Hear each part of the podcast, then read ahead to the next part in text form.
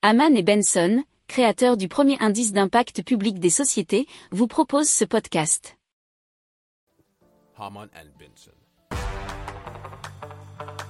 Le journal des stratèges. Alors Budweiser, hein, vous savez, le géant de la bière, en collaboration avec Frog et BETC, a créé le premier réfrigérateur souterrain capable de refroidir des boissons à 6 degrés Celsius sans avoir besoin d'électricité. Il utilise pour cela la fraîcheur du sol pour conserver le froid de manière efficace. Donc il peut être utilisé pour la conservation des boissons, mais aussi des aliments ou des médicaments. Le réfrigérateur est livré en kit et donc il peut être assemblé par des entrepreneurs locaux avec des outils assez simples.